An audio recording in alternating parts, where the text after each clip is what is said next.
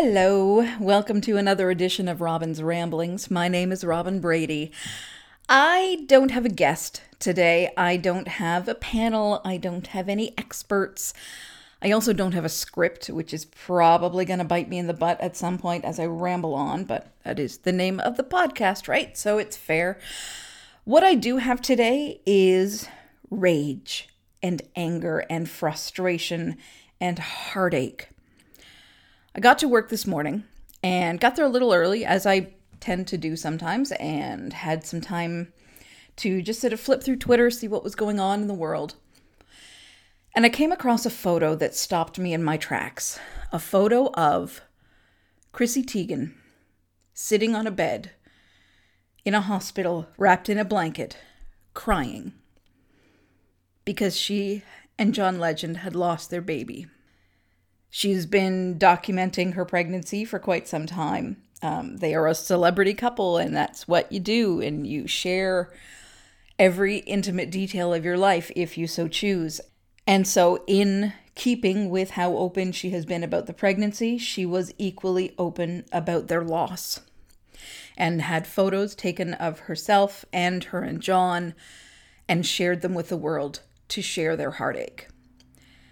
And what got to me was the anger and the questioning and the vitriol from random internet commenters who really are the bane of the world right now, who felt the need to tell her that she should not be sharing these details. That was an inappropriate picture to post, that they shouldn't be doing this, they shouldn't be doing that, she shouldn't be what was it? Someone said that it was a, a, cry for attention. Really? Yes, because that's what a mother who has just lost a child is doing, is begging for attention.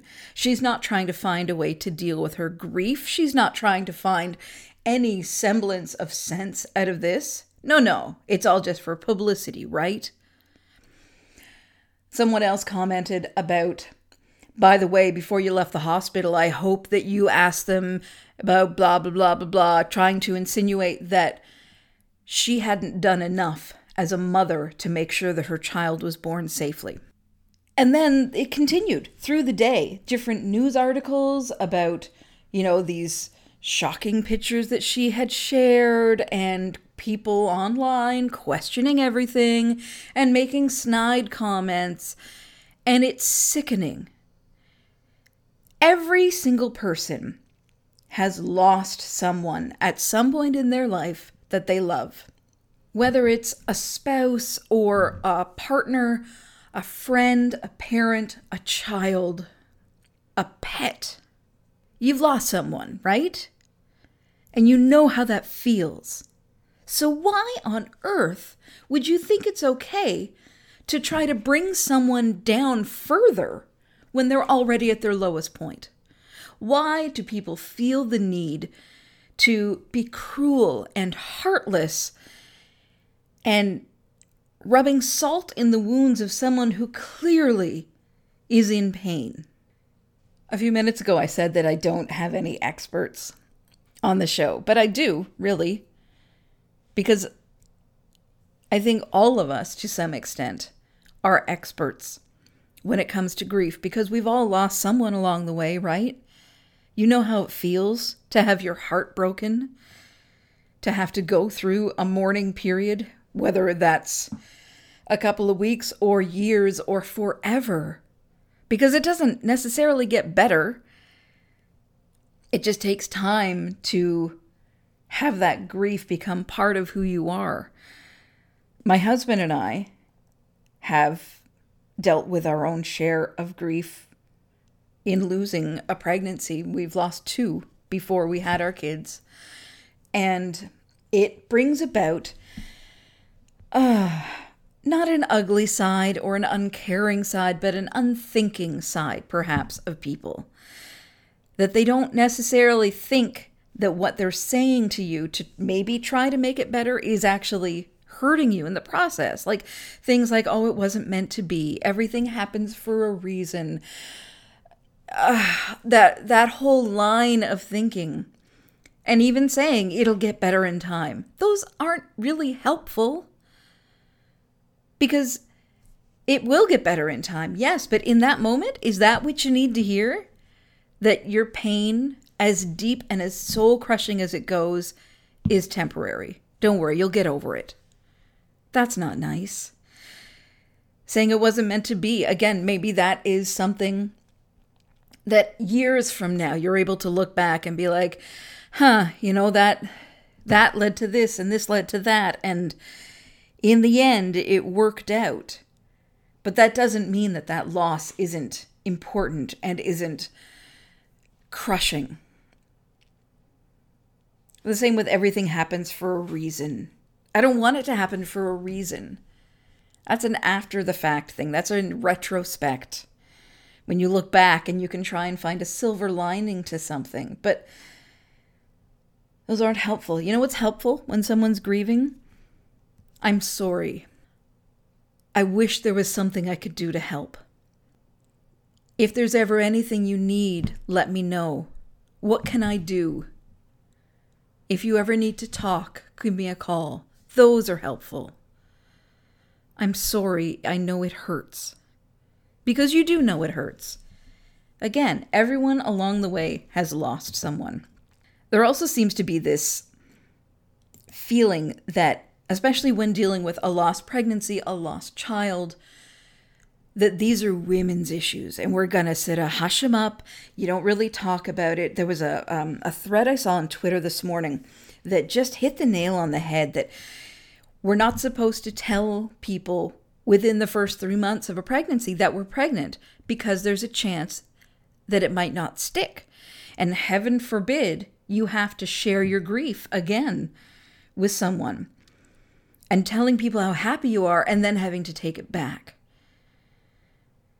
And I've done that. That has been one of the stories of our life is having told a couple of people the first time I was pregnant and then having to be like, well, that didn't work. Because it's not that simple. It's not that it didn't work. It's that a child that was going to be mine no longer was. Sharing your grief helps you, no matter what form it takes. If it's being able to cry with someone, if it's being able to scream or yell or just share a story because telling someone about that person that you loved keeps their memory alive a little longer. We need to stop treating women like their pain doesn't matter. Last fall, we lost our dog, and it was heartbreaking. He was our pupper, he was so good, and it hurt so much to lose him. But that was doubled by the fact that our kids lost him too, and we had to help them through their grief at the same time as we were dealing with our own. He was a part of their lives from the moment that they came into this house. And losing him, it just rocked their world. Our son, especially. Our dog was his best friend. They were such buds. And he got teased at school because he was upset. And some kid made fun of him because he was crying. And I had someone tell me that losing a pet is not like losing a person and really, maybe you should just get over it, because there will be other pets. Think of a person who has lost another person, someone that you have loved and laughed with and confided in and depended on, and then they're taken from you. How is that different than a pet who has been with you, that you have raised, that you have loved and cared for and nurtured? and confided in. Lord knows, every pet I have ever had has been my soundboard when I am hurt or upset or excited. Find me a pet owner who does not talk to their pet like it's a person because they are a part of your family and you love them. And to lose them hurts and is a loss. So don't downplay it. Don't pretend that it's not a thing, that it's just, oh, well, you knew that was going to happen. That's part of the package, right?